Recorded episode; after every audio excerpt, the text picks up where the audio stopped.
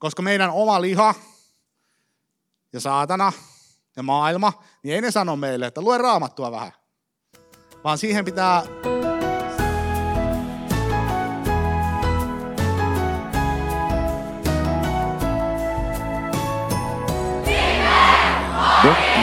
esimies, joka just löysi jostain varaston nurkasta sellaiset uudet kyltit, jotka hän alkoi laittaa työhuoneensa oveen, niin se että ää, tai siis vanhat kyltit, todella vanhat kyltit. Niin lukee, että nuorisotyön johtaja, juniorityön johtaja. Hän on siis Toni Kokkonen. Moro Toni. Moi. Mitä-? Alkoi hyvin, kun sä rupesit puhumaan aasista ja sitten sä tiesit, että sä aiot pyytää mut seuraavaksi. Joo. Kuulosti hyvältä. Kyllä. Ootko ikinä ollut Dottiaasin puvun sisällä? Olen ollut, joo, ja, ja respect teille kaikille, ketkä olette lasten tapahtumissa. On Donkkiaasi, se on I feel you, se on aika heavy homma, mutta tota, Kyllä, Dottiaasi on siis meidän kansanäytöksen juniorityön maskotti, semmoinen sininen aasi, joka ää, Donkki-lehdessä puhuu, mutta paikan päällä ryttyessä jostain syystä on mykkä. Meillä tänään ja tässä koko leiriaikana myöskin aamuohjelmissa päästään kuulemaan raamatuopetusta todella loistavilta tyypeiltä, kuten Toni. Mutta me voitaisiin nyt tässä kohtaa vähän spoilata näiden opetusten punainen lanka. joo, näiden Lifen aamuopetusten teemana on Jumalan sana, ja katsotaan sitä vähän niin kuin eri näkökulmista. Jumalan sana luo, Jumalan sana, miten toimii syntisen ihmisen suhteen, miten Jumalan sana uudistaa, miten Jumalan sana pelastaa, miten Jumalan sana sanoo meille tulevasta elämästä. Me voidaan jokainen ihminen tässä maailmassa jotain aavistella ja päätellä Jumalan olemassaolosta. Mutta ainoastaan raamatusta me löydetään Kristus, josta sanotaan, että hän on Jumalan sana. Ja ainoastaan hänen, raamatun kautta me löydetään hänet, ainoastaan raamatun kautta me voidaan tulla hänen yhteytensä ja löytää uusi elämä. Ja me halutaan katsoa, että mitä Jumalan sana, mitä se tarkoittaa meille, meidän elämässä, mitä se tarkoittaa sen suhteen, millaisia lahjoja sä oot saanut Jumalalta. Kyllä. Rukoillaanko vähän vielä sun puolesta sitten päästään sut vauhtiin? Jeesus, siunat Tonia, siunat tätä opetusta. Puhu siinä meidän sydämiimme näiden sanojen kautta. Aamen. Ole hyvä. Aamen.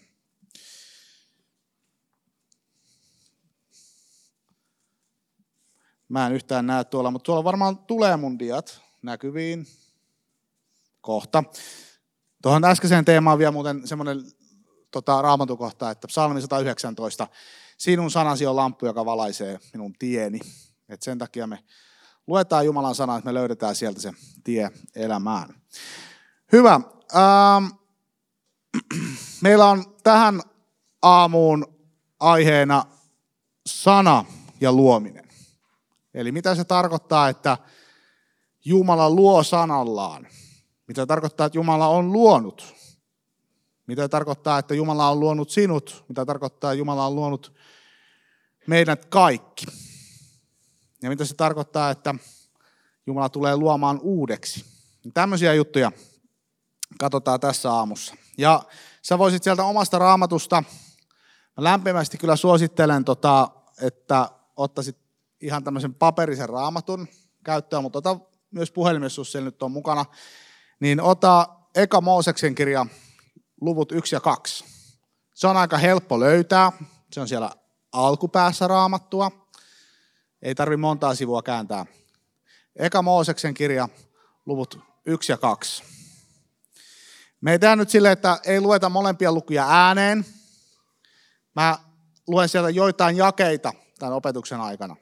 Ja sen takia se jää sulle nyt tehtäväksi tämän aamuohjelman jälkeen tai tämän aamuohjelman aikana, että lue ensimmäinen Mooseksen kirjan luvut 1 ja 2. Yes. Meillä on tota, nuorten maailman porukalla, juniorien nuorison porukalla, meillä on kerran viikossa palaveri tuolla Sampolassa torstaisin. Ja ähm, palavereihin meillä on yleensä aika paljon asiaa.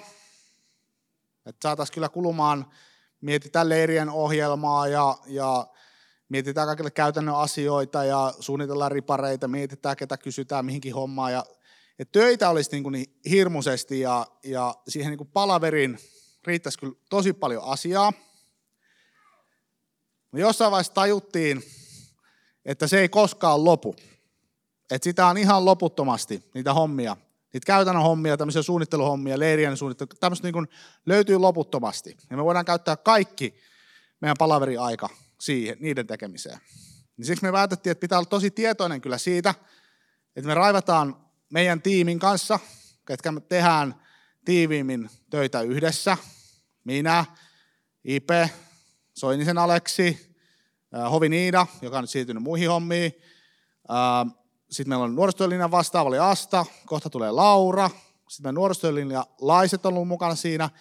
Niin, niin se porukka, jotka me yhdessä tehdään töitä tiiviisti tässä hengäistyössä, me tajuttiin, että se on tosi tärkeää, että me raivataan aikaa sille, että me yhdessä luetaan raamattua ja vietetään aikaa Jumalan edessä. Toki niin, että jokainen myös tekee sen itse. Mutta se, että me yhdessä tiimissä, tiiminä, kun halutaan mennä yhteen suuntaan, niin on hirmu tärkeää, että meillä on semmoinen yhteys, että me luetaan Jumalan sanaa. Ja meillä oli, sen takia meillä on näissä meidän tiimipalavereissa, ne on kahden tunnin palavereja. Mä en usko, että mitään hyvää tulee, jos venyttää palaveria yhtään pidemmäksi. Kaksi tuntia maksimi, mihin ihmisen aivot pystyy. Niin siitä kahdesta tunnista, niin toinen eka tunti on kokonaan sille, että me luetaan lukuraamatusta, me jutellaan siitä, me rukoillaan ja välillä ihmetellään sitä juttua. Nyt en tajunnut ihan tätä tai, tai kelaillaan sitä, mutta, mutta me vietetään aikaa Jumalan sanan ja rukouksen äärellä yksi tunti viikossa meidän tiimin kanssa.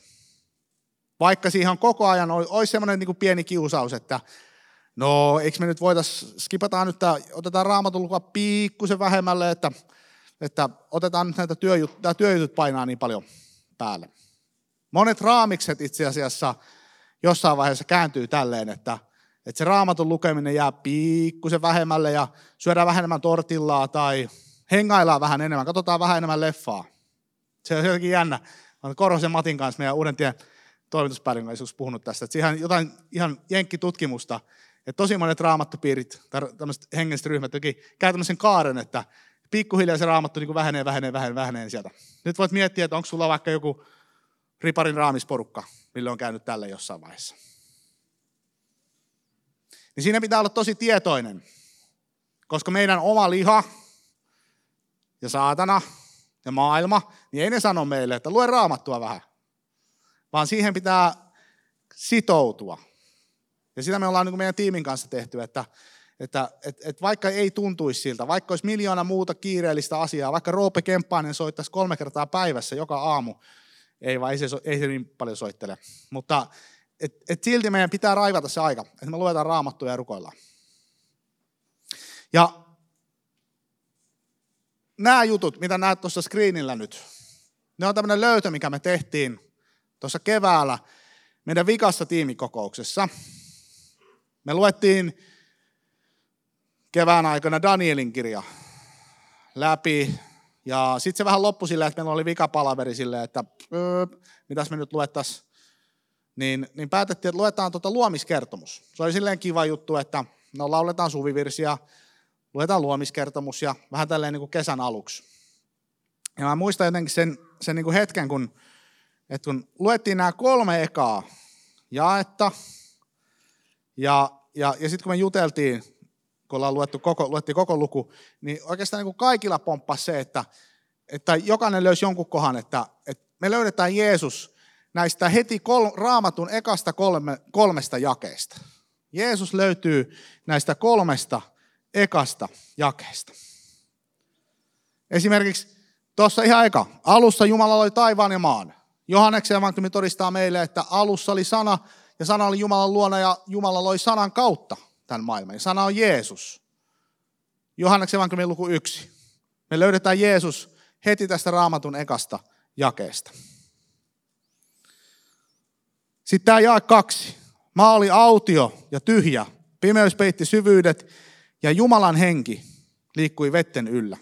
Tämä ei ole niin selvä meille, mutta ähm, juutalaisilla rabbeilla on ollut selvää semmoinen, että, että yksi Messiaan merkki, kun Messias tulee, niin hän kävelee veden päällä. Koska Jumalan henki liikkui vetten päällä. Edes Mooses, joka on juutalaisuudessa temään, kaikkein suurin profeetta, niin hänenkin piti kahlata tai kävellä veden poikki. Hän ei kävellyt veden päällä. Ja sitten on pari muutakin kohtaa. Esimerkiksi Noan arkki. Niin siitä sanotaan, se on hebreaksi suoraan kääntää, että Noan arkki käveli veden päällä. Että se on Messiaan merkki, kun kävelee veden päällä. Ja sen takia Jeesuksen opetuslapset, vaikka Matteuksen evankeliumissa, että kun ne näkee Jeesuksen kävellä veden päällä, niin nehän ei ole silleen, että wow, mikä temppu, tosi siistiä. Vaan hän lankee polville ja sanoo, että sinä olet Jumalan poika. Koska hän siinä näkee tämän merkin Messiasta. Heillä oli luomiskertomus ihan niin kuin luissa ja ytimissä asti, ja he tiesi, että yksi merkki siitä, kun Messias tulee, on se, että hän kävelee veden päällä, koska Jumalan henki liikkui vetten päällä. Eli Jeesus löydetään luomiskertomuksesta jakeesta kaksi jo. Ja jae kolme, Jumala sanoo, tulkoon valo, ja valo tuli. Jeesus sanoo itsestään, minä olen maailman valo. 2 Kornelia puhuu siitä, miten valo tuli maailmaan, miten Jumalan sanan kautta me tiedetään, että valo tuli maailmaan ja miten se oli Jeesus. Me löydetään Jeesus raamatun ekasta kolmesta jakeesta. Joten jos sä oot jotenkin ajatellut, että Jeesus hyppää tässä mukaan vasta myöhemmin kertomusta, niin hän on mukana alusta asti.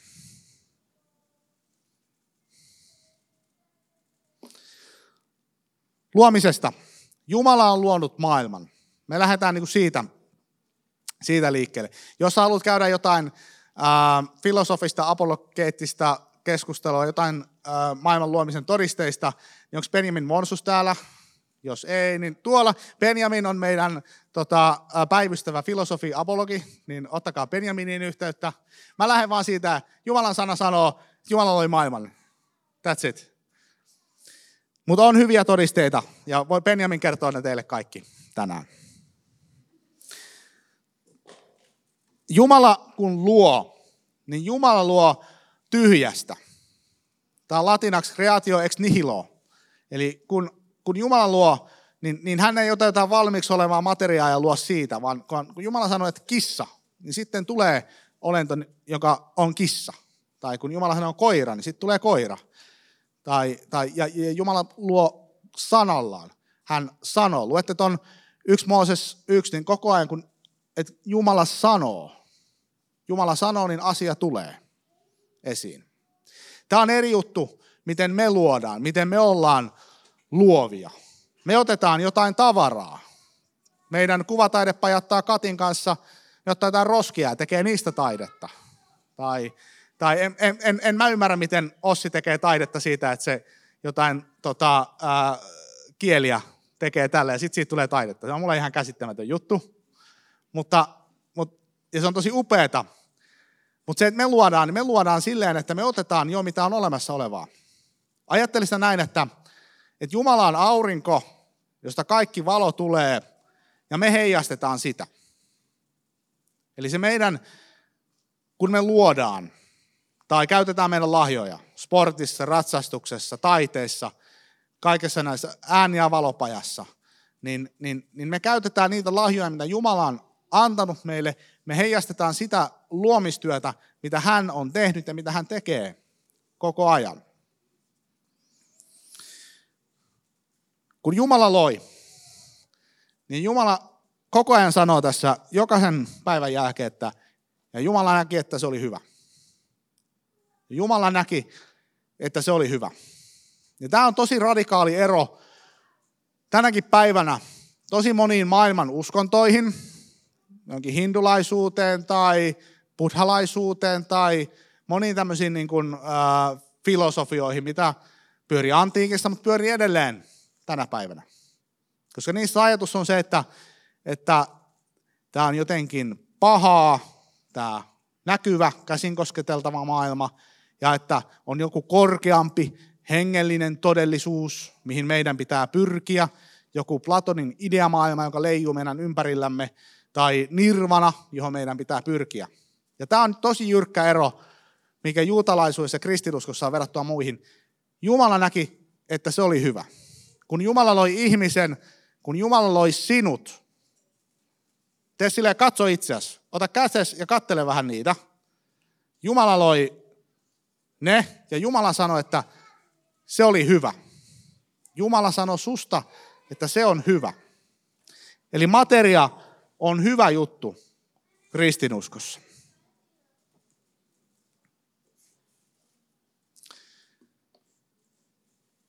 Ihminen on ainutlaatuinen olento luomakunnassa. Tässä maailmassa ei ole toista samanlaista olentoa kuin ihminen, ja tässä maailmassa ei ole toista samanlaista ihmistä kuin sinä. Eli jokainen teistä on ainutlaatuinen mestariteos. Eli kun Jumala loi ihmisen, niin ensinnäkin jo sekassa luvussa, jakais 26, Jumala sanoi, että tehkäämme ihminen kuvaksemme. Eli ihminen on Jumalan kuva. Mistään muusta olennosta raamatussa ei sanota, että tämä on Jumalan kuva. Ei koirasta, ei lehmästä, ei leijonasta sanota mistään sellaista, vaan ihmisessä sanotaan, että tämä on Jumalan kuva. Sitten tuossa kakkosluvussa, niin Jumala antaa ihmiselle elämän henkäyksen. Ja Herra Jumala muovasi maan tomusta ihmisen ja puhalsi hänen sijaraamissa elämän henkäyksen. Näin ihmisestä tuli elävä olento. Tämäkin on täysin ainutlaatuista. Millekään muulle olennolle ei sanota luomiskertomuksessa, että Jumala puhaltaa hänen ja antaa elämän henkäyksen. Tämä on niin kuin tietty käsite, tämä the, the breath of life, elämän henkäys. Ja nyt tosi mielenkiintoinen juttu. Johanneksen evankeliumissa luvussa 20 ja 22. Jeesus puhaltaa opetuslapsia kohti ja sanoo, että ottakaa vastaan pyhä henki. Ja tämä on semmoinen kohta raamatusta, että sen voi niin kuin nopeasti lukea ja hypätä ohi. Okei, Jeesus puhalsi heitä kohti, ei kovin cool pandemia-aikana, ei kannattaisi tehdä tolleen. Ja, ja, ja, ja voi olla, että niin kuin meidän aivoissa se ei niin kuin sytytä aluksi mitään, mutta Jeesuksen opetuslapsille, kun juutalainen Jeesus puhuu juutalaisille opetuslapsilleen, joille luomiskertomus on ihan luissa ja ytimissä asti, niin, niin he, heille se on semmoinen niin hyperlinkki, kun Jeesus puhaltaa, ah, tämä liittyy elämän henkäykseen luomiskertomuksessa. Eli tavallaan, kun huomenna Vesa puhuu syntilankeemuksesta, mutta Jeesus tekee uudestaan, Jeesus luo uudestaan kirjaimellisesti ihmisen. Että ihminen sai elämän henkäyksen luomisessa, mutta menettää sen syntilankemuksessa. Mutta Jeesus antaa sen takaisin. Jeesus antaa uuden, antaa pyhän hengen. Ja sitten kolmanneksi, ihmisen tehtävä, mihin Jumala loi hänet, oli viljellä ja varjella luomakuntaa, olla Jumalan työtoveri. Tällaistakaan tehtävää ei millekään muulle olennolle annettu luomakunnassa, ei edes enkeleille. Tätäkin voi niinku kelailla hetken aikaa, että edes enkeleille ei annettu tällaista tehtävää. Tai että enkeli on luotu Jumalan kuvaksi ja hän on annettu elämän henkäys tai, tai ihmisen tehtävä, tai enkelin tehtävä olisi viljellä ja varjella luomakuntaa. Se oli ihmisen tehtävä. Raamattu puhuu Uudessa testamentissa, että enkelit on palvelevia henkiä, mutta ne on vähäpätöisempiä kuin ihmisen, mihin ihminen luotiin. Ja tämä viljellä ja varjella. Voi olla, että ihan kauhean monella meistä nyt ei ole mitään omia viljelyksiä tuolla kotipuolessa, mutta viljellä ja varjella tarkoittaa, että me käytetään meidän lahjoja, me eletään Jumalan kanssa, me ollaan hänen yhteydessään, me, me toteutetaan hänen tahtoaan maailmassa. Me pidetään huolta tästä maailmasta, jonka hän on luonut, ja, ja toisistamme ja ollaan hänen yhteydessään.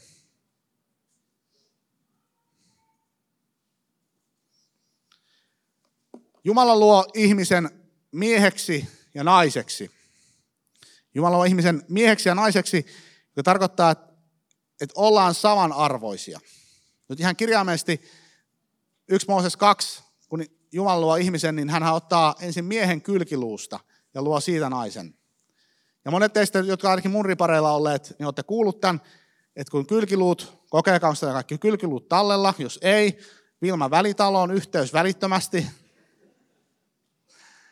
Kylkiluut on rinnakkain. Täällä on toinen setti kylkiluut, toinen on täällä setti. Se on, se on, se on niin selvä juttu ollut niille ihmisille, kelle kulttuurissa raamattu on kirjoitettu kylkiluut on rinnakkain, niin ne on samanarvoisia. Eli viesti on se, että mies ja nainen on samalla viivalla, mutta erilaisia.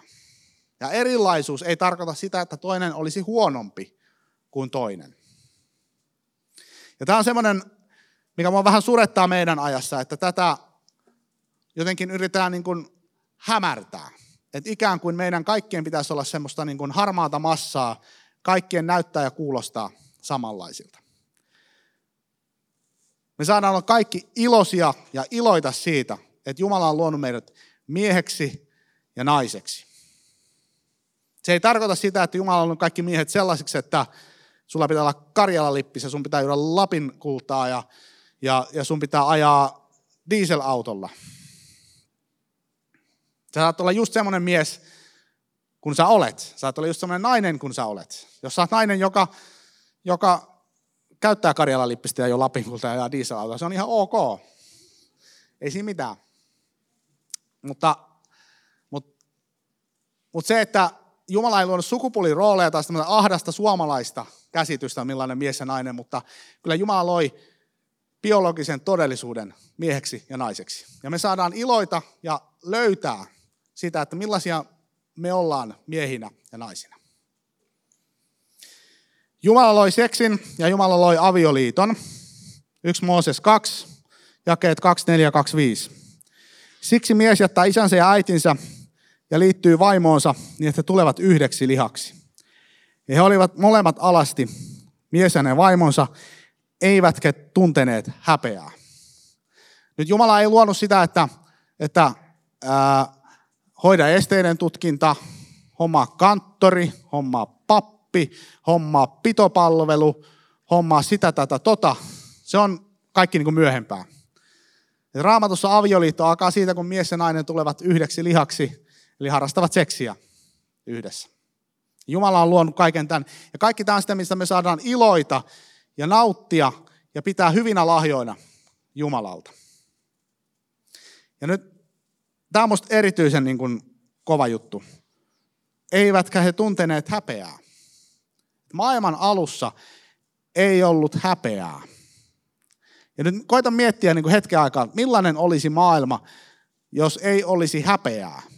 Jos sun ei tarvitsisi miettiä, että mitäköhän noin muut ajattelee musta, tai pelätä, että ne jotenkin ei hyväksy sua, tai, tai, tai mitä jos sä, ja, ja mitä jos sun ei tarvitsisi elää niin, että sä et hyväksy itseäsi. Mitä jos sun ei tarvitsisi hävetä mitään? Mä luen, että syntilankemuksen takia häpeä on jotenkin niin syvällä meissä usein, että me ei edes tiedetä, että mitä elämä ilman sitä voisi olla. Mutta onpa jännä muuten korinttilaiskirjeessä, täydellinen rakkaus karkottaa kaiken pelon. Koska häpeän juurihan on pelko. Mutta täydellinen rakkaus karkottaa kaiken pelon. Et se meillä on luvassa taivaassa. Et kerran tulee taas se maailma, jossa ei ole mitään häpeää. Ja ensimmäiset ihmiset, Armi Eeva, he on ollut alasti ilman häpeää toistensa seurassa. Siis toki he on ollut nakuna keskenään. Ja nyt tietysti meidän amerikkalaiset ystävät, jos haluatte palan taivasta, niin sauna, sinne kannattaa tulla. Mutta, mutta olla alasti, niin ei se ole vain fyysistä alastomuutta. Tässä on mies ja nainen ollut yhdessä alasti fyysisesti, henkisesti, hengellisesti, kaikilla niin kuin tasoilla. Ja se on niin kuin aikamoinen juttu. Koska syntilankemuksessa ihminen meni piiloon. Ja piiloon kaikilla tasoilla. Henkisesti, hengellisesti, fyysisesti niin me on tosi vaikea kuvitella maailmaa, jossa ei ole häpeää.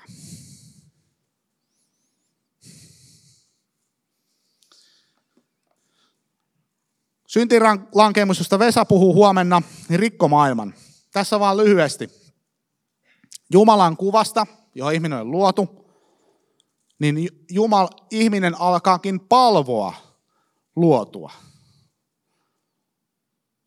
Eli ihminen alkaa tehdä patsaita lehmistä ja häristä ja rahasta ja seksistä ja vallasta ja, ja palvoa niitä luotuja asioita, kun ihmisen kuuluisi itse olla Jumalan kuva ja elää Jumalan yhteydessä. Ihminen saa Jumalalta elämän henkäyksen, mutta syntinlankeemuksesta ihminen kuolee hengellisesti ja ihmisestä tulee tämmöinen zombi, tämmöinen elävä kuollut. Me liikutaan, me puhutaan, mutta hengellisesti ilman Jeesusta ihminen on kuollut. Ja vielä semmoinen kuollut, joka tuhoaa elämää itsessään ja muissa. Ja ihmisen tehtävä oli olla Jumalan työtoveri, viljellä ja varjella luomakuntaa, mutta kuten roomalaiskirja sanoo, niin ihmisestä tuli Jumalan vihollinen. Et ei ole sellaista, että et, et, et, okei, sori, vähän mokattiin, eikö sä nyt Jumalaan vaan voisi antaa anteeksi. Vaan ihmisen koko olemus täysin meni pilalle. Täysin korruptoitui. Ihminen kuoli, ihminen alkoi palvoa muita jumalia, ihminen, ää, se tuli Jumalan vihollinen.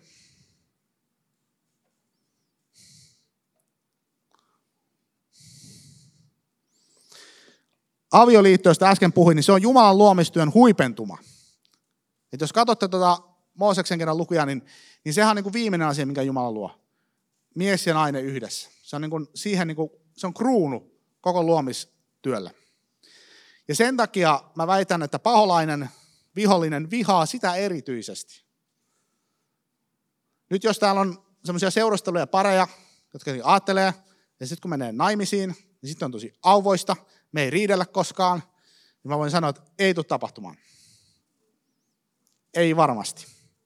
Me ollaan syntisiä ihmisiä, ja paholainen aivan sata varmasti hyökkää kaikkia, erityisesti kristittyjen avioliittoja vastaan, koska hän vihaa niitä.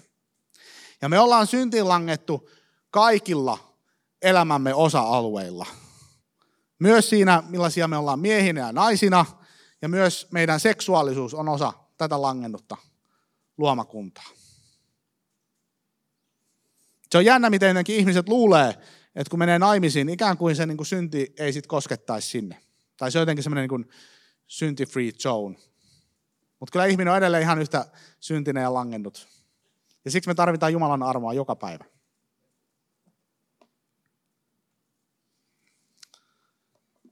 Mä tykkään äh, anglikaanikirkossa. Mulla on pari anglikaanipastoria kavereina, niin, niin heillä on tämmöisessä heidän perinteisessä tämmöinen lausahdus kuin tota, restoration of all things. Eli että kristillisen niin kuin uskon päämäärä on tämmöinen niin kuin kaiken niin kuin uudelleen luominen tai re, niin kuin palauttaminen. Restoration of all things. Musta on tosi puhuttele sanottu. Jumala tulee luomaan uudeksi luomakunnan. Jesajan kirja 6.5 ja esimerkiksi ilmestyskirjan luku 2.1 liittyy tähän. Eli käännetään tämä ympäri. Ihminen, joka palvoo luotua syntinlangeenena ilman Kristusta, niin Jeesus tulee toteuttamaan Jumalan lain. Jeesus korjaa sen oikean suhteen, mikä ihmisellä pitäisi olla Jumalaan. Ihminen on elävä kuollut, niin Jeesus antaa elämän. Ihminen on Jumalan vihollinen. Jeesus tekee meistä Jumalan lapsia. Nyt ei ole silleen, että, että, että Jumala tekee 99,9 prosenttia kaikesta, ja sitten meidän pitää tehdä yksi prosentti. Tai välillä kun jostain tämmöisiä ähm, luonnehdintoja, että usko on sitä, että kun Jumalan armo taivuttaa Jumala, ihmisen ymmärryksen ja tahdon ottamaan vastaan Jumalan arvon, niin ei ole ollenkaan siitä kyse. Meidän tahto, meidän ymmärrys, ne on kaikki kuolleita ilman Kristusta. Ja ne on kaikki Jumalan vihollisia ilman Kristusta. Usko on täysin pyhän hengen työtä. Ja se on täysin lahja. Me voidaan kieltäytyä siitä lahjasta, tai sitten me voidaan ottaa se vastaan, mutta me ei voida millään tavalla lisätä siihen yhtään mitään. Me voi tuoda siihen yhtään mitään, koska taivaassa ei tule ole yhtäkään ihmistä, joka tulisi sanomaan, että voi vitsi, kiitos Jeesus, että teit sen 99 prosenttia ja hyvä, että mäkin tein sen 1 prosenttia. Koska sitten kunnia kuuluisi sille, että ihminen kuitenkin pelasti itsensä ottamalla sen yhden prosentin askeleen. Vaan kaikki on yksin Jumalan työtä. Suosittelen kuuntelemaan Niilo Räsäsen opetuksen kansanlähetyspäivien sunnuntai-aamussa. Löytyy YouTubesta. Ihan älyttömän hyvä opetus tästä teemasta.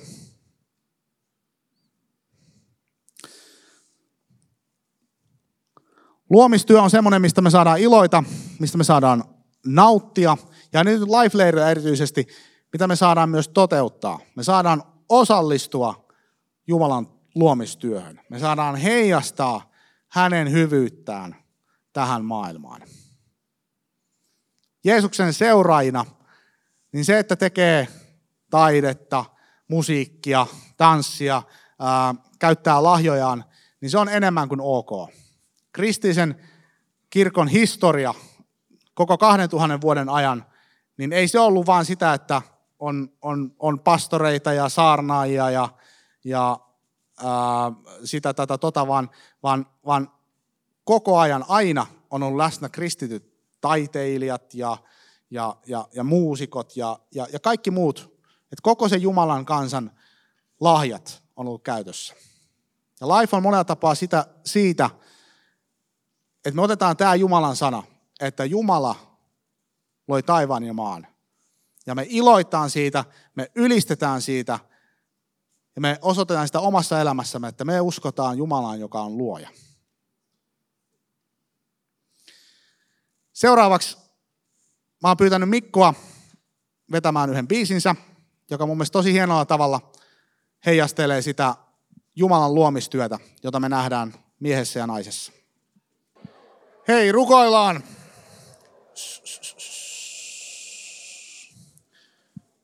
Pyhä Jumala, me kiitetään sun luomistyöstä. Kiitos siitä, että sä oot luoja. Ja me saadaan iloita kaikista hyvistä lahjoista, mitä sä oot luonut. Me pyydetään, että käännä meidän sydän sun puoleen. Me ylistetään ja kiitetään sun sanastasi, josta me löydetään sinut, me löydetään Kristus, me löydetään uusi elämä.